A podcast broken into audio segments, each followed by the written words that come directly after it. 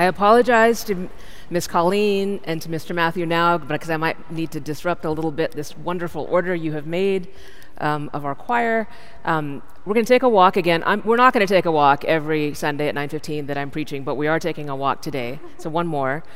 So, has anyone here ever done breath of fire? I'm taking it to your yoga class or your meditation class. Has anyone here ever done it? You got breath of fire? I see a hand. I see some quiet hands. So, breath, like the fire breath or breath of fire, is this. I'll, I'll, do a mild version because there's a microphone, but it's basically eh, eh, right? So today we have a reading from the Hebrew scripture that says, God says, I am. Not really that helpful, frankly. Moses is saying, Who do I tell my people told me we're going to go be free, that I'm going to lead them? And God says, I am.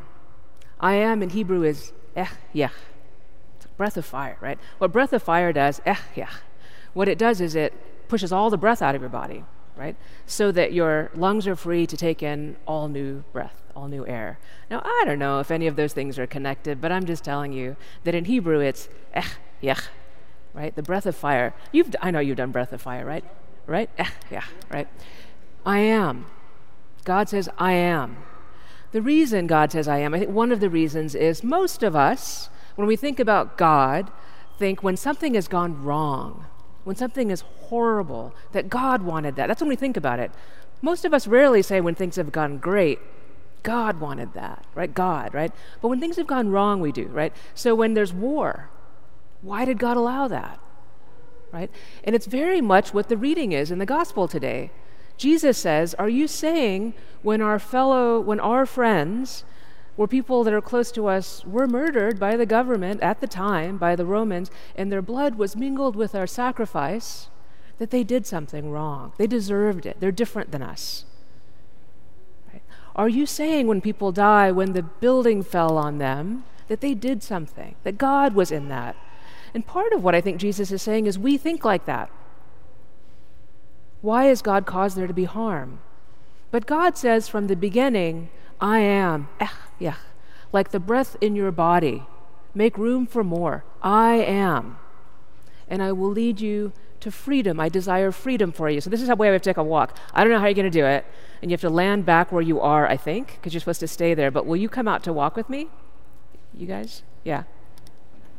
I apologize, Miss Colleen, but she'll figure it out. You got to come this way. Yeah, come this way. Yeah, and you'll come. Yeah, perfect, perfect.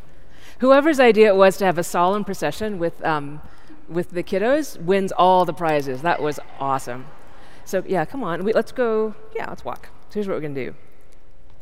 So, Moses, let's all get gathered up and then we're going to walk.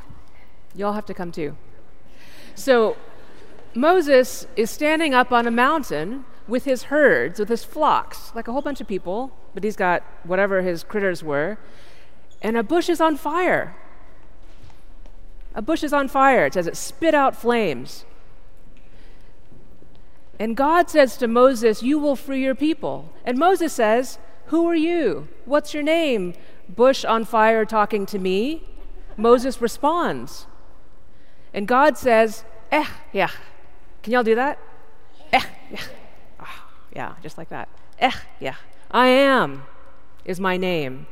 And God could say, I am the God of your mother and your father and your sister and your brother. Good answer, right? Yeah, you, they can see you. Yeah.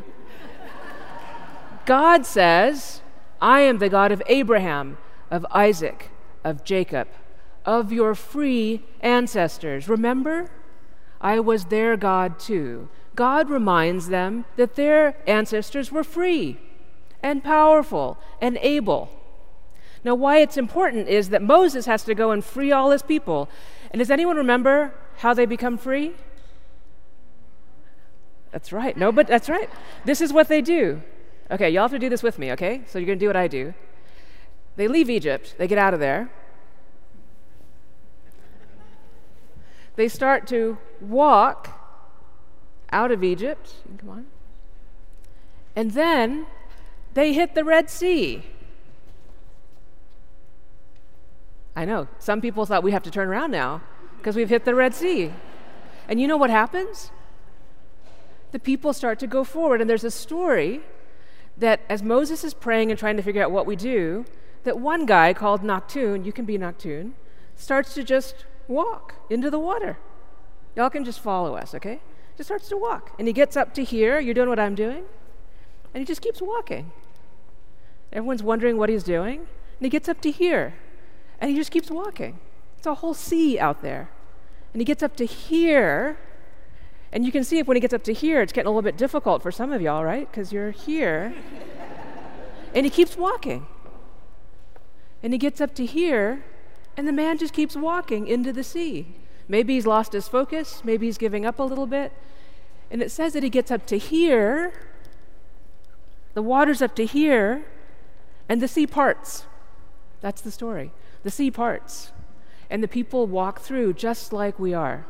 We don't know where Moses is in that story. Somewhere they've crossed the sea. But the people cross the sea and they remember this story forever. This is the story that you read about in Exodus. The people cross the sea. The way they get free is they cross the Red Sea.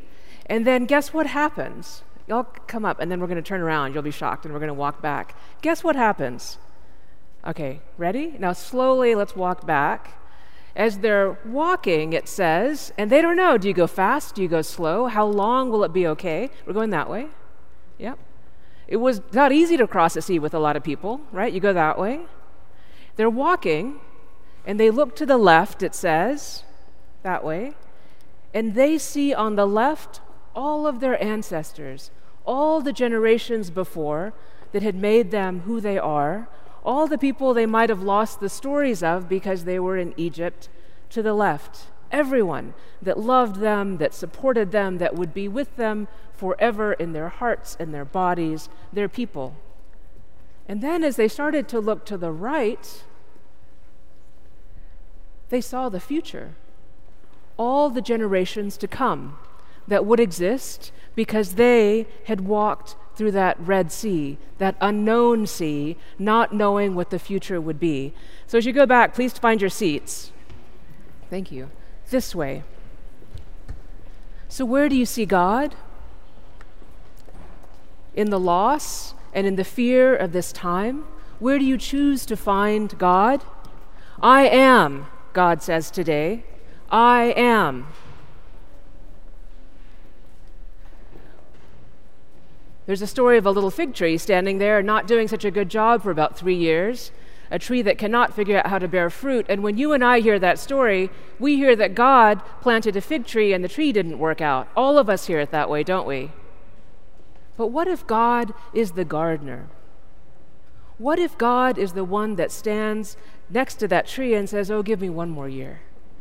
Let me just try for one more year. I bet in a year we might be in a better place. And you know that gardener asked that the year before and probably the year before, and you know the gardener could ask it forever. Just give me another year. Let me give them what they need and see if they could take it in. Maybe they could breathe it out, and maybe they could absorb something new, and maybe they could be who, who we have made them to be, who, what they were made to be. So I invite you to consider where you see God. And I invite you to be critical of that. Think about it.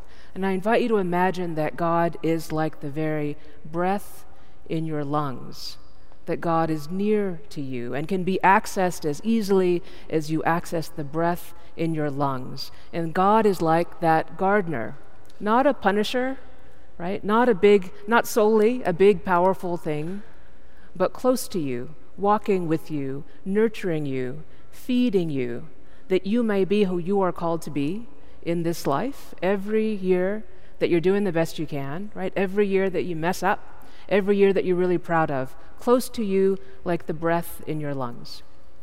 Amen.